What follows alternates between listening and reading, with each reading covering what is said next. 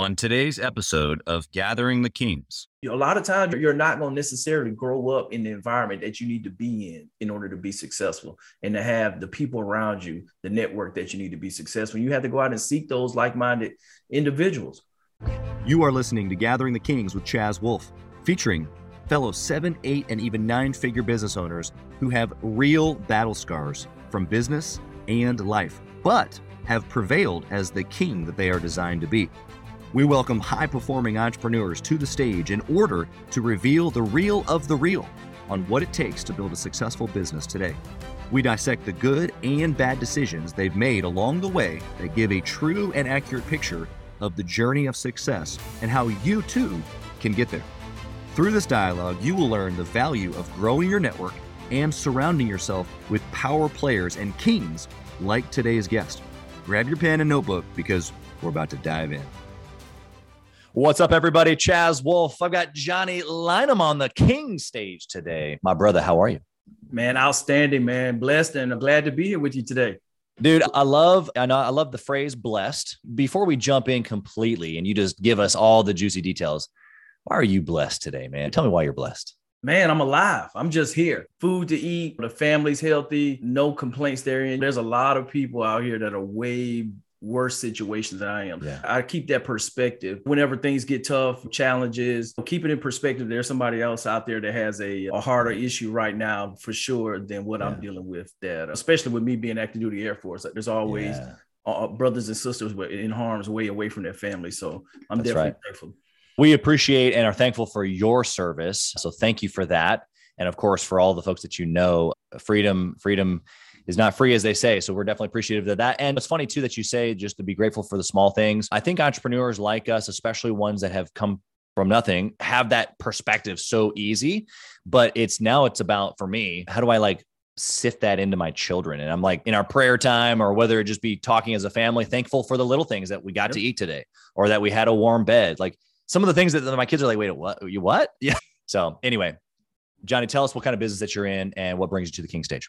Yeah, so today real estate investing brings me to to the stage today. Started a business back in 2015 with my wife, just fixing and flipping houses. For me, I like to say transforming communities, but Love really that. getting down that path to being able to add value through real estate. And yeah. for me, I joined the Air Force back in 2005 after graduating from college and been serving almost 17 years now active duty. And wow. so for me, that transition was taking the skill set that I had built up over the years serving in the Air Force, or those intangibles that my parents taught me, and then taking that into the real estate investing business.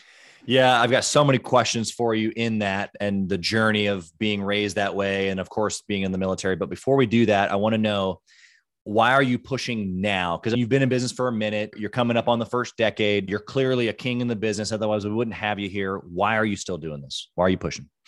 No, generational wealth, hands down generational wealth and that time freedom that comes with owning real estate or cash producing assets and just from now with being able to build a secondary business with coaching actually teaching real estate investing and those fundamentals of entrepreneurship and uh, just how to run a successful business that now is just giving back and more service to my family but then now to other people who are hungry for the yeah. information that's trying to do the same thing for their families yeah, I, what you said a few minutes ago, as far as transforming communities, I've used the same similar language in in my uh, real estate investing company, which is basically tra- or taking something that that once was and restoring it or bringing restoration to city or neighborhoods. And so I love the thought there because you've even then extended that into your coaching model here, which is helping restore families who are hungry, who want the opportunity, and giving folks that opportunity to be able to transform as well. So I love it. Why legacy, though? I'm going to dig in just a hair on you. Was it always like this? Was it something that developed when you had kids? Like, why legacy for you specifically? Great question, man. For me, it was instilled from day one with my parents, more so my mom, that she let it be known. I came from humble beginnings, was born in Detroit, Michigan, but moved to lower Alabama, the other LA not Los oh, Angeles, but lower. I know that LA. yeah, man. So I grew up a country boy, about an hour north of Mobile, Alabama. And yeah. my mom let it be known that, hey, you got to get out of here. This is not the end for you. This is only the beginning. But when they weren't well off, they were hardworking, blue collar people. They took care of us and provided for us. And she let it be known, hey, you need to get good grades. So that was always instilled in me I had to be a genuine person. I had to be a person of integrity, man of my word, and mm-hmm. get out of here. But for initially, it was go get a good job, go be an engineer. You know, you can provide for your family, save your money, and go. Right. And then as I got off on that journey and started going, I put the rest of it together to take it to the next level. My, and my dad was an entrepreneur. He had his own television appliance repair business. And he told me when I was young, it didn't really hit me till years later after I was serving in the Air Force that, hey, if you want to be rich, you want to be wealthy, you got to create your own business because you won't yeah. achieve that by working for someone else.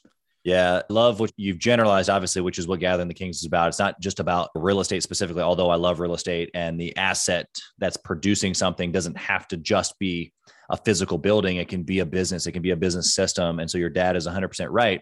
The problem is that a lot of times it, people don't get it to be a system, they just have a glorified job.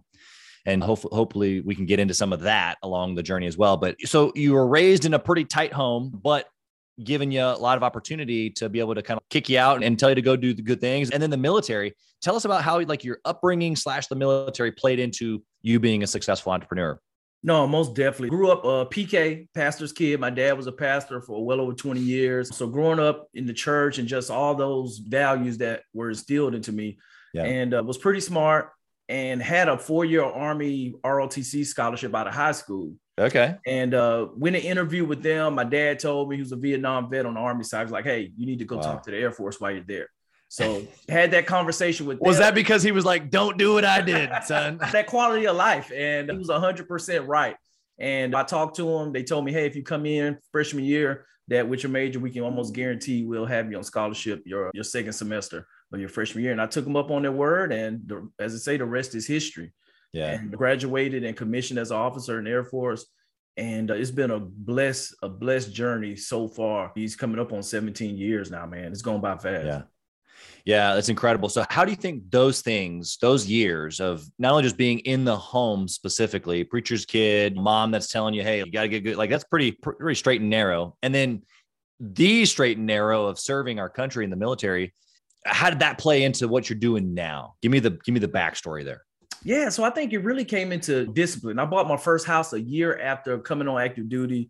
And okay. for me, full circle with it, I had screwed up my credit coming out of college. I didn't know a lot about financial literacy, didn't know about stocks, didn't know about real estate.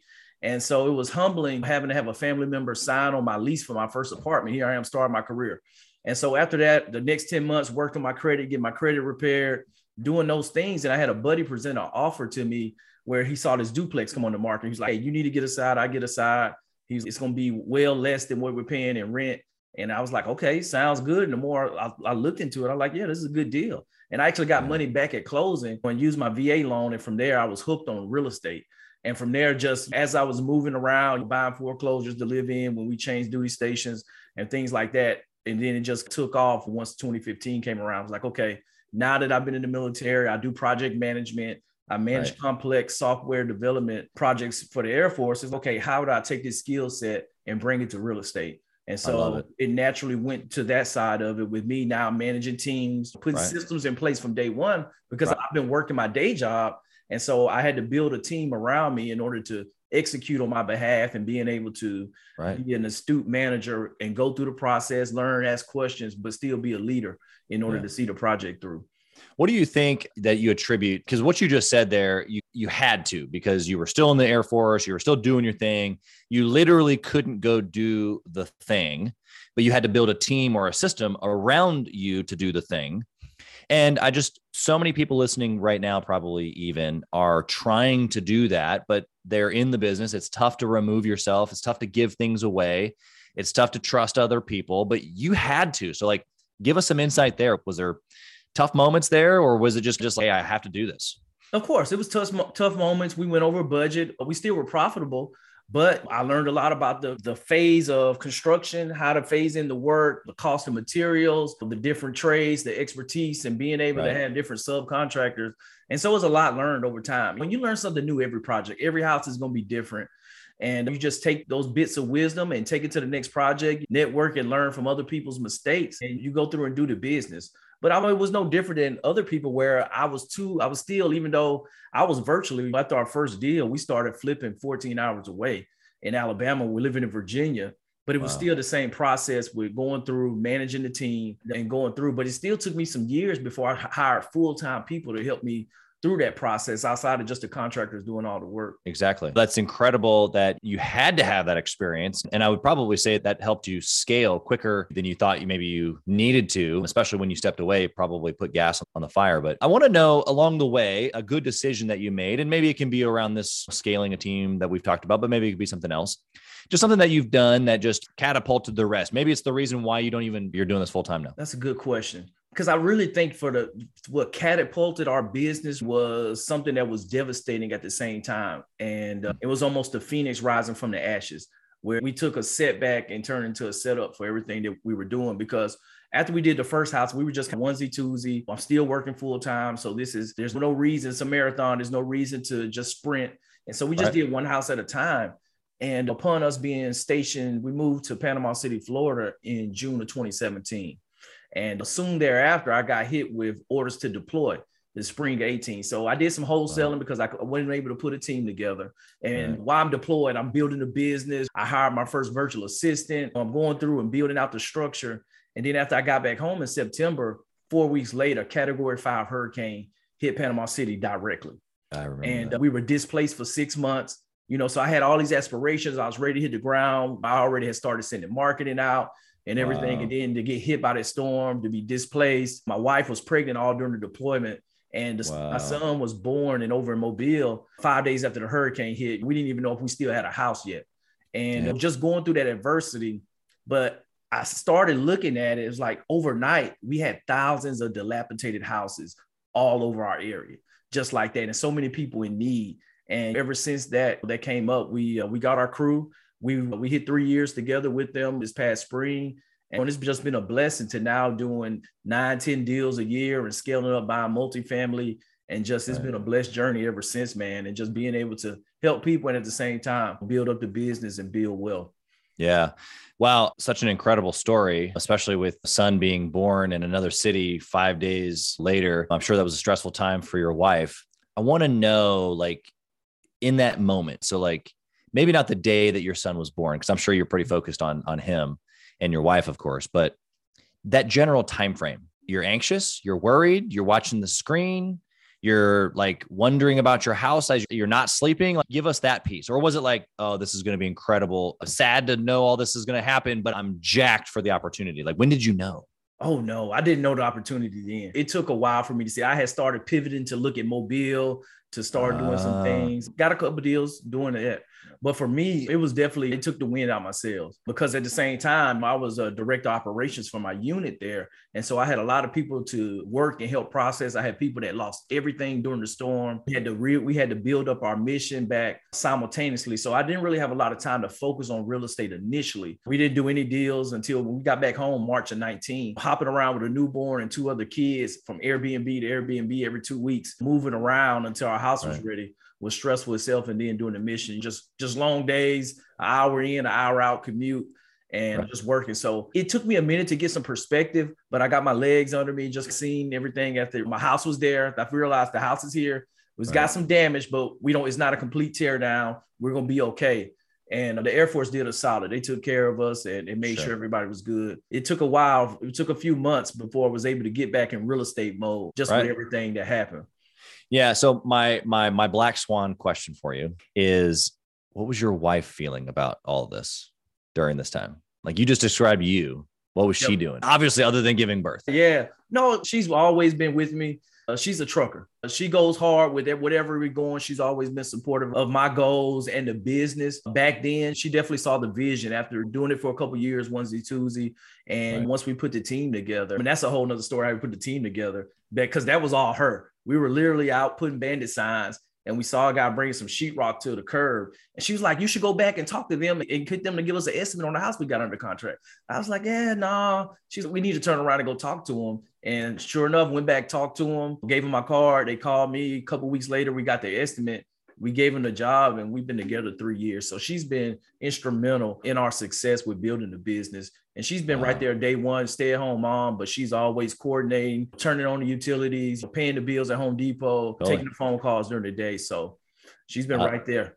I love it. I, the one thing I want to point out, what I've just gotten from you for the listener, particularly, because I'm in alignment with you. And what you just said, I've had probably two or three large, very large, some in the negative because I didn't listen moments where my wife suggested something and it it would have been amazing if I listened to her or like you I did and was like wow. But that I just want to pull that out for the listener because so many times as entrepreneurs, male or female, just the other person who's not in has this innate ability to see things sometimes that we don't. And then I would even just because I'm a man and you're a guy and we've got wives, I think that there's like a women's intuition thing. And so I've learned that voice that you just described even though it doesn't have a business case, even though it doesn't make necessarily logic sense, to go, wait a second, let me go back and give them my card because what the whisper that was working through her was something that probably would have been missed. And and the blessing that came through that whisper would have been missed as well. Yep 100% okay so let's flip the coin. Bad choice. Tell us the juicy details of something that you've done that we can all run in the opposite direction and never have to worry about doing because you've shared it with us. It's a, I wouldn't say it, it, was a bad choice at the time. Going back with another contractor, ver- working virtually, whole nother level house from a hundred fifty thousand dollar house to a four hundred thousand dollar house, different project, different finishes. And yeah. uh, we went with the contractor that had done a good job on a cheaper house that we had. And uh, lo and behold, he wasn't able to perform. And mm we ended up having to fire a mid project for with me being having to go out of town, take leave, and go down to Birmingham, drive 10 plus hours to get down there working with my realtor and hire a new contractor mid job and do that. And hindsight, I learned from is okay, contractors that can excel at a hundred thousand dollar house, hundred fifty thousand dollar house, it's a whole nother level of finishing and expectations when you're talking about a four hundred thousand dollar house and the level of attention to detail and material. So that was yeah. definitely an um, opportunity to learn. Yeah, yeah, the moment there. And so I uh, the lesson I just want to pull out for the listener, whether you're in real estate or not, is the person that's sitting in the seat might be skilled at certain things. And as their position changes or as the expectations of that position change, that person may or may not be the fit for you any longer. And I've had this happen even in business where someone's sitting in a seat and they're doing a role, and then I give them something else, or it's not even intentional of me giving something else, but because we've maybe been a little disorganized or maybe not knowing what the expectations were, it was basically what you just said. We we we had a higher expectation without really knowing it with the $400,000 house and putting that expectation on this person, not knowing it also. And then what pops out the end of that equation is this doesn't work. And I think that uh, I think the listener can pull that away for sure because there's probably somebody on your team for the guy or gal listening right now who is doing something or is being expected to do something that they're just not very good at and it's just going to cause frustration and they're probably not very happy about it either. That contractor was probably swimming in his shorts every day when you're calling him going, "Hey bro, done." He's he's probably having to half lie to you just because he doesn't really know. Yeah it's not a good scenario for either person. It's definitely not. I've definitely taken that one across the board in my real estate and entrepreneurial career with just knowing that with everybody isn't able to execute at every level. Yeah. And so does that mean you get rid of the people who don't, or do you just find a different role for them? I think it depends. It depends on on the relationship and uh, the nature of the business. And if they, if at the end of the day, they got to still be adding value right. wherever they are. If they're able to bloom in another place where you can plant them, then so be it for sure. But if yeah. not, if it's not working, then you got to make that tough decision. And I think that's the I think the saying is to hire slow and fire fast. And right. it's a tough decision to make. But if you're in it for business, and then you got to take care of business. Yeah, hundred percent. I love it. Okay. Do you have any sort of a process now, Johnny, that you follow to try to like really press into making the good decisions rather than the not so good ones? Yeah, for me, I came up with a framework when it comes to real estate investing and the projects, just a, my fine, fix, finish framework where with how we go through an approach with finding the deals, finishing it with going in and we actually go in fix with the renovation of that piece of it, and then finish just with our disposition, whether we're going to incorporate it into our portfolio or we're going to sell it retail, then just go through that whole cycle of fine, fix, finish. And uh, that's worked really well for us over the years. Yeah, that's great. I think that knowing what you want to do over here when you get started helps that. And in essence, that's what you just described. You know what you want to do through the project. You even mentioned having different expectations of a different price point. And there might be different projects that the listeners listening, they got different types of clients, or maybe they've got even customers in different industries. I'm just thinking of the trades or marketing or whatever it is. And you've got different levels of uh, projects or clients. And uh, so you might have, you know, different expectations on the front end. And so that uh, that's what I'm pulling away. Anything you want to add there from a process? Most definitely. I think it comes down for all of us as business owners managing risk. And like for me on the real estate side, it was the learning lesson out of that was like, okay, our niche is the lower end of the market. Uh, the capital to get into deals, the capital for the interest payments is all cheaper on that end. There's more potential borrowers. And looking at the risk and long term that we're not overexposed. If a change in the market happens, it's going to it's going to happen at the higher price points in those type of homes and that we can see it coming and whereas that we still have an extra strategy whereas that now if there aren't a lot of buyers then we can also refinance and keep the property and it's still cash flow from that perspective so it help us get clarity on our risk and cash flow and from right. those perspectives to narrow in on hey where's our priority should be well, and I think it's with any product. Was okay, what product is paying the bills? So if you got six products, maybe you should just focus on three. What are the right. most profitables? If you got three products that make up 75, 80% of your revenue, then maybe you should drop those other three that aren't really converting because yeah. your customer is going to tell you what's important to them. That's right. That's right. I love that. Okay. Are you ready for the speed round? Yeah, let's do it. Let's do it. Okay. First question is this In your business, if you had to dwindle it down to just the one and only metric, what would it be? how many offers we make. Okay. Fill in the pipeline is what I hear. Yes. Make offers, no- not excuses. Yeah, I love it. I love it. I love it. Okay. we translate this in other businesses to lead generation or prospecting or deals in the pipeline. Like we call it whatever you want, but if you have nothing coming down the pipe, you have no business, is what I'm hearing you say. 100%. That's it. Now, for you, I love to dig into this a little bit more. Is that so? If that's the one metric, is that like where the majority of your attention is spent in the right now? It's not because of just where we've done really good with realtors bringing us deal with the networking mm. side and with the sales agents. Whereas that we're having a lot of deals brought to us versus us having to generate leads sure. from other marketing sources. So you're still making the offers, but they're just coming to you a little different. Right. Yep. Got it. Okay. Very good. And that can be that can be used in any industry. I love you gotta have you just gotta have deal flow. Although you have no money. Okay. What book would you recommend that a six-figure business owner read to try to scale to where you are? Building a Story Brand by Donald Miller. I think that's the biggest thing is the marketing. The marketing is the lifeblood of any business and just understanding that stories resonate, understanding what your story is. I think really just depending on the nature of your business, understanding that you may be in a position where you are the brand and that you need to step into that role and understand where you are in the business and the marketing and what all goes with it and how to translate your story and the story behind your product and the story that comes with the product that your customers have by using your product and being able to take that and fold that into your marketing. 100%. Yeah, you're right. And I think that the underlying bullet point of what you just said is that it doesn't matter. Like, I think a lot of people hear, oh, yeah, I have a story. But what does that really look like? I was talking to some guys yesterday in a group setting, and I, I just said, What happened today? Like, literally, what happened today? And he was like, Well, we, you know, we da da da. I go, Great. That's that. That's all I'm talking about right there. That's the story. And it, it's so simple that it's like, whew, people miss it myself included i think that uh, i think that every entrepreneur is like head down let's go what does the story really matter i know that it matters but what does it really matter let's just get work done and so i think that's the difficulty piece and the mindset for most at least it is for me did, did you experience that same thing a little bit especially being military you know on it Yep, checklists and everything's need to be straight and narrow. But people are emotional. People make decisions based off emotions, and yeah. the more you can tell story, get, get good at it, you're gonna do fine in your business. Yep, I love that. Okay. Do you intentionally network or mastermind with other entrepreneurs? Yes, 1000%. It okay, and always, why? It hadn't always been that way, but okay. Yeah. What changed? Why did you start?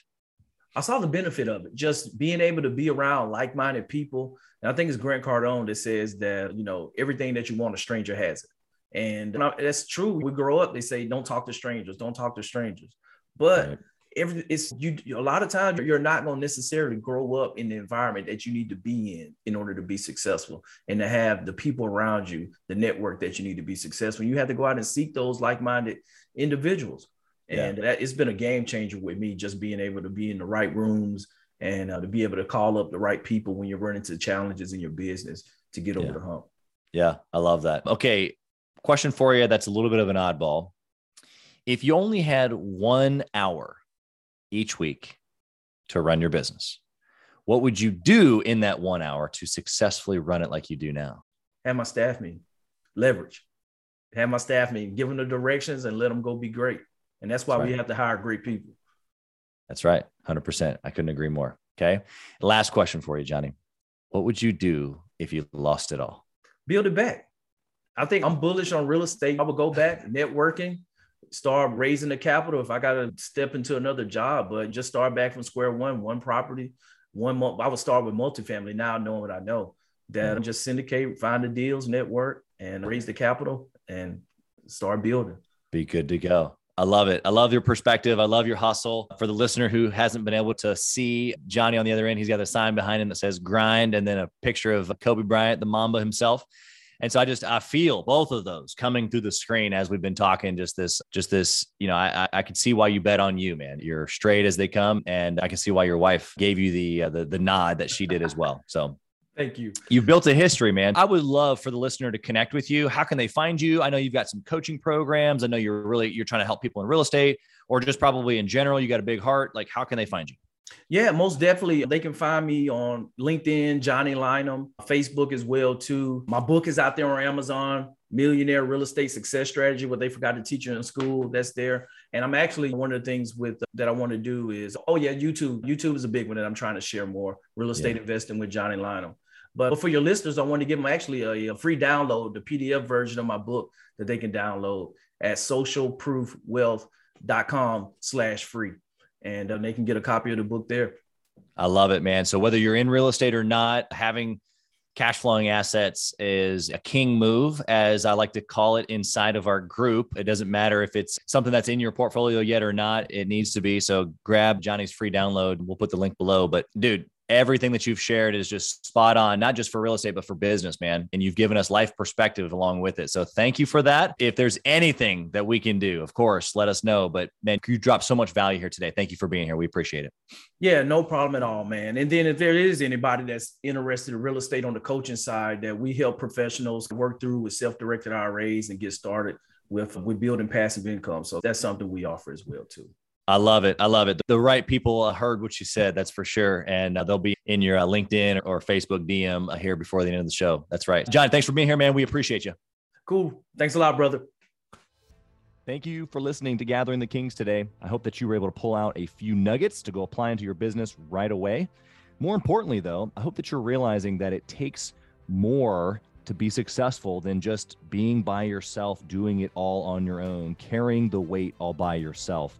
What I have realized, not only in my own journey from multiple businesses and multiple different industries, and now interviewing literally over two or 300 other very successful seven, eight, and nine figure business owners, is that it's tough to do it alone. And so Gathering the Kings literally exists to bring together successful entrepreneurs. In fact, we are putting together 1,000 kings, specifically who are grateful but not done. We're intentionally assembling kings who fight tooth and nail for their business, family, and communities. And here's what we believe that in the pursuit of excellence in those areas, that it ignites within us the responsibility to govern power and forge a lasting legacy. So if that relates and, and resonates with you, and you know that you need people around you, sharp, qualified, other very successful business owners, I want you to go to gatheringthekings.com. I want you to take a look at what we're doing and see if it makes sense for you to be part of our pursuit to 1,000 kings. Talk soon.